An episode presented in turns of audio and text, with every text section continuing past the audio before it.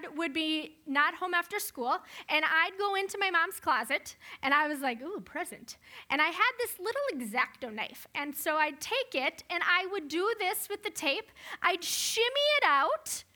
I'd look, all right, put it back in, put another piece of tape. I knew my Christmas and birthday presents, because my birthday is three days before Christmas, every single year for years. And then I'd be surprised, pretend I was surprised and go, ooh, I knew them all, all the time. And then now I've told my mom and she hates me for it, but that's okay.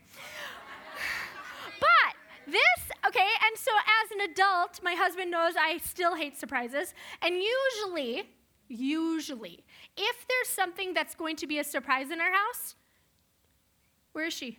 She tells me. She's like, Mom, this is what dad got you. So there's still never surprises because she tells me, right? Okay? She gives it away all the time. However, they did get me. They did get me. This Mother's Day, David was like, What are we doing this past Saturday? I was like, I don't know why. He's like, Well, something has to be delivered. And what I asked for for Mother's Day was a Lego bouquet because I wanted to put the Legos together and put in my office. So I was like, maybe it's the Lego bouquet. And I came home and it was this Ah, I should have taken a picture. I have a picture. But it is a like a square out of wood. It's eight feet by 12 feet, and it's raised. You open the door, and it's raised flower or like vegetable beds in here, and it's enclosed so the deer can't get it. I had no idea. And what's funny about this gift is I did not expect it, but I said, Where did you find this? He goes, You tagged me in this guy making them at Camp Ripley, like a year ago, and I just was like, okay, and ordered one. So I got my own gift. So it kind of wasn't a surprise, but they pulled it off. So last week, we discussed the crucifixion. And I'm sorry, fifth grade, you weren't here for that. But we have this whole year gone through the, Luke, the book of Luke. And so last week we talked about the cross and how we don't need to carry it. And Jesus basically, he did have a death that was not justified. And so this week we get to visit the resurrection. And the thing about the resurrection is that the disciples and the ladies who went to his tomb saw the biggest surprise. They, they didn't expect his body to be gone. Okay? And so, what happened is the two, la- or there's more than two. It says Mary Magdalene, Joanna, and James. So, we're in the last chapter. You don't need your Bible, just listen, okay? So, the, the ladies go and they go to the tomb, and the the big stone is rolled away, and they're like, it's empty. And they're scared. It said they were um, frightened. And all of a sudden, whatever you have to say, you can discuss in small group. Okay. Um, so then all of a sudden, the two angels appear, and they said, the ladies bowed down to their face because they were scared, and they said, Why do you seek the living among the dead? He is not here, but has risen. Remember how he told you, while he was still here, that the Son of Man must be delivered into the hands of sinful men and be crucified, and on the third day rise again. At that moment, the ladies get it. So they go back to the 11 disciples, and you're like, Amanda, there's 12. You're right. But Judas betrayed Jesus, and he took his own life because of what he did. So now there's only 11. However, there was a following of people. So they go back to them and they're like, uh, they're marveling at what happened. We went back, we saw two angels, he wasn't there, and they don't believe him. Number one, they don't believe him because they're ladies. Number two, they don't believe him because who takes dead people? They, did someone like take the grave or take the body? They had no idea. So what does Peter say? He goes and looks himself. He then goes, Oh my goodness, they were right, and sees the cloth there, which in modern or in um, ancient times, that means that someone did not rob the grave, like rob it. People robbed the grave because they thought people buried people with like expensive things. So if they were going to take the body, they would take the, leave the body and take the goods, or they'd take the whole body, but they left the cloths that he was wrapped in. So then, these two men, in Luke, he talks about these two men are on a walk and they've left Jerusalem after all these things have happened. And they're walking, and this guy comes up and goes, What are you two talking about? And he go, they're like, Where have you been? Have you not been in Jerusalem? How would you not hear about this? And he goes on and he says, they're like, there was this man, he was a prophet, he died. They go on telling him, and the mystery man starts explaining things about the Bible. The Old Testament scriptures, starting with Moses, and he goes on, and as they're approaching this city, he's gonna go, and they're like, no, no, no, just stay with us. So he broke bread. Where have we heard that before? And as soon as he broke the bread, it says in verse 31 and their eyes were opened, and they recognized him, and he vanished at their sight. They said to each other, Did our hearts burn within us while he talked to us on the road, while he opened to us the scriptures? So Jesus is explaining to them, Hey, they didn't know it was him until he broke the bread like he did way before he died. That at that moment, he's explaining to them. They didn't get it. They didn't get it at all, what was happening. So these people are like, oh my goodness, Jesus just appeared to us and then disappeared. So they go all the way back to Jerusalem to the disciples and they say, uh, I have to tell you what happened. This is what happened. And as they're telling this to their friends, Jesus appears. He appears in the room and he says in verse 38, Why are you troubled? Why do doubts arise in your hearts? See my hands and my feet, that it is I myself. Touch me and see. For a spirit does not have flesh and bones as you see that I have. And when he had said this, he showed them his hands and his feet. And then he says, Do you have anything to eat? Which is kind of a strange thing, but Jesus says a lot of strange things. And they give him bread and fish, which shows them that he's not a spirit. So people back in this time it's, it's not, I don't know, I wouldn't say it's not a thing now, but people would say, oh, I saw a spirit. A spirit visited me. By showing that he was eating food and they could touch him, he wasn't just a spirit, he was, his body was raised from the dead. And then he goes on and says, These are my words that I spoke to you while I was still with you that everything written about me in the law of Moses and the prophets and the Psalms must be fulfilled. Then he opened their minds to understand the scriptures. We've heard that twice now. And said to them, It is written that the Christ should suffer and on the third day rise from the dead, and that repentance for the forgiveness of sins should be proclaimed in his name to all nations beginning from Jerusalem. You are witnesses of these things. And behold, I am sending the promise of my Father upon you. But stay in the city until you are clothed with power on high. Jesus' own disciples were his first skeptics. He actually, they actually remind me of this guy at this gas station. So I'm going to the cities, I'm in Maple Grove, and I have to go to the bathroom, so I stop. I walk into the gas station, and there's like, it appears that no one's at the counter. Like, usually there's someone standing at the counter. But I realize I'm walking in because I have to go to the bathroom so fast. And he goes, Hey, welcome. Oh, okay. He's sitting down on a chair. He's just sitting there. And I was like, Oh, it's a Friday. It must be a slow day. And he's like, Yeah, we don't have any gas. Oh, that's weird. So I go to the bathroom and I'm thinking about this. I'm like, My husband owns a gas station. If they don't have gas, this is weird. Why wouldn't they, like, they must be getting their truck, something. So I go back out and I'm standing there trying to decide what I'm gonna get to drink. And I'm like, what do you mean you don't have gas? He's like, yeah, it's been three days.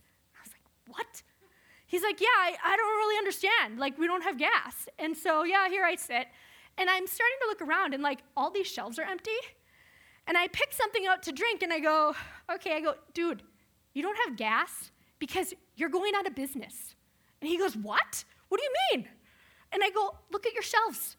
They're empty. You don't have gas because whoever owns your business is clearly not, doesn't have the money and they're going out of business. And he goes, It's really interesting you say that because, like, when I started a month ago, there was this microwave. That's gone. And, and then the fridge, that's gone. And, like, you know how you go and there's like a counter of like fast food, like hot food? That whole thing, gone. Like, it's all empty. And I was like, dude, you better find a new job. he goes, Oh, I have another job. It's all good. But I think you're right. place is going out of business. These people, the disciples, remind me of this guy. They don't get it. They're so close to it that they miss all the signs. And so they literally need Jesus to show him, to show them the scriptures, because they can't put the pieces together. They almost miss the whole big picture. Jesus rose from the grave and conquered death. It shows that he has the power. The proof of his resurrection shows us that we can keep, God keeps his promises. He said he was going to do this in the beginning of scripture, and he has fulfilled it. Promises done. And the written word also shines light on our faith. Only Jesus can open people's eyes and soften their hearts to understanding. We need the help of the scripture to understand God's big story and how we fit in it. If we go to, if we remember to our very first night of this, and you're going to be like, that was a long time ago, Amanda. But the very first thing we talked about in Luke is what Luke, why Luke was writing it. And he said, I am writing to Theophilus so that we would have certainty in the things that we were taught and the eyewitnesses that testified to it. We've, I've asked you this question over and over. Do you believe Jesus is who he says he is? And then, if you go back to verse 47, Jesus gives us, once we figure out that we believe in him, and the, the disciples are like, oh, it's Jesus, and I get it. He fulfilled the, pro- the prophecies. He goes on and he gives them a mission. He says, to preach forgiveness of sins and repentance to all people and to all nations, starting in Jerusalem. He gives them a mission. And Jesus, once we believe in him, gives us a mission to tell everyone what has happened so that they can come to faith and they also don't have to carry this backpack of life. And he gives them a promise while they do it. He promises the Holy Spirit. And I feel like we've talked about this a million times, and I'm going to say it till I'm blue in the face. Once you believe in Jesus, the Spirit of the living God that rose Jesus from the dead lives in you. You can do anything if it aligns with God because He gives you His Spirit. So Luke ends, and it's a really weird ending. It's very abrupt. It talks about how Jesus is standing there and the disciples are talking to him, worshiping him, and he is lifted up to the sky and he's gone. They call that the ascension. He's gone, and the story ends. And you're like, that's a weird ending. But this is only part one. Luke goes on to write part two in Acts. And Acts is all about the mission of his people. It's all about the Spirit of the living God and what the Spirit comes upon them and how do they live this out. And so we are coming to the end of this journey for this year and the end of the journey of Luke. And Luke has shown us who Jesus is, who Jesus is.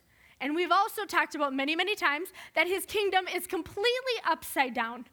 And we are to live upside down in a way of not following the world. We are all characters in God's grand story. When we believe in Him, we have a mission to live it out.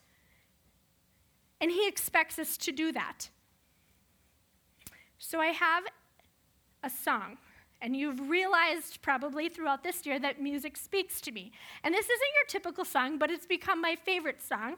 And I, after you listen to it, I will come back up and then I will pray for us and we will go to small groups. Can you play my song?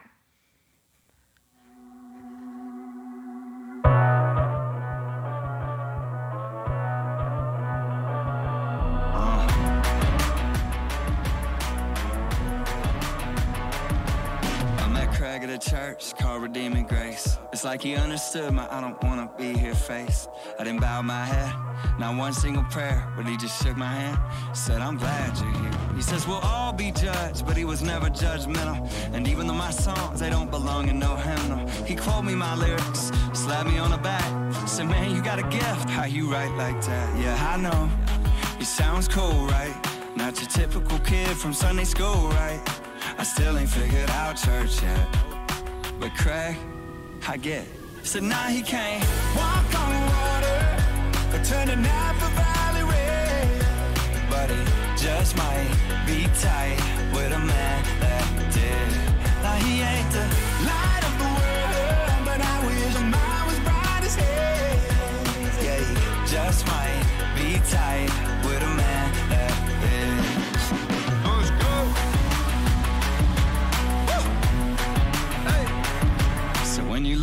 record deal, y'all the perks fade fast. Dealership said we're gonna need to get that minivan back. So we were down on one car and broke as I felt.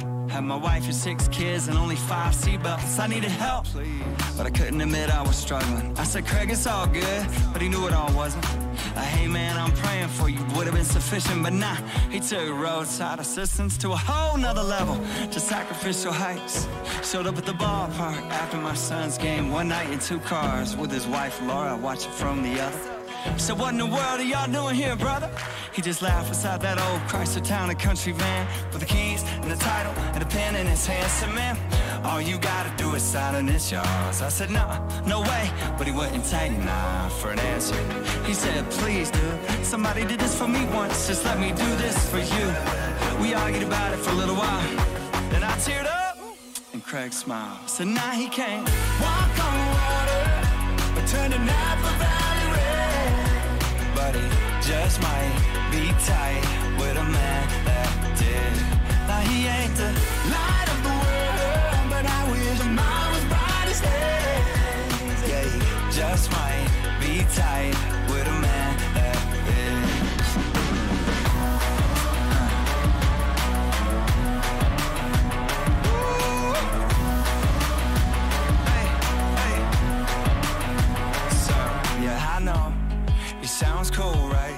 Not your typical kid from Sunday school, right? I still ain't figured out church yet. But Craig, I get. So now he can't walk on water or turn the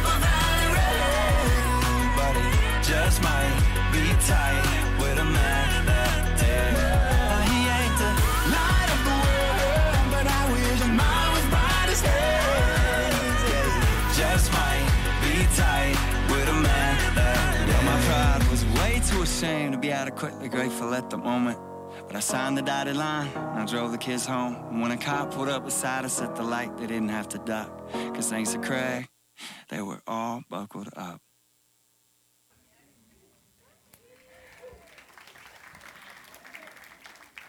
So, seniors, and all of you, as you leave this place, all Craig did was help someone in an unconventional way. Not every one of us can hand over a car and say, Here you go. But how can we live? I mean, how many people give away their car? Not very many. But how can we leave this place and be different because of what Jesus did for us? How can we live against culture and shine our lights like Craig did? He didn't judge him, he didn't preach to him, he loved him. And so I ask as you leave this place and you bump into things, show people that Jesus has changed you and it matters. And show them the love by doing small things. You don't have to give away your car. But you can do small things as you leave here and as you encounter people this summer because you have the power. The Spirit of the living God lives in you. And so live like that. Let's pray. Heavenly Father, I thank you for each person in this room. The joy that this place and these people give, Lord, I am so thankful for.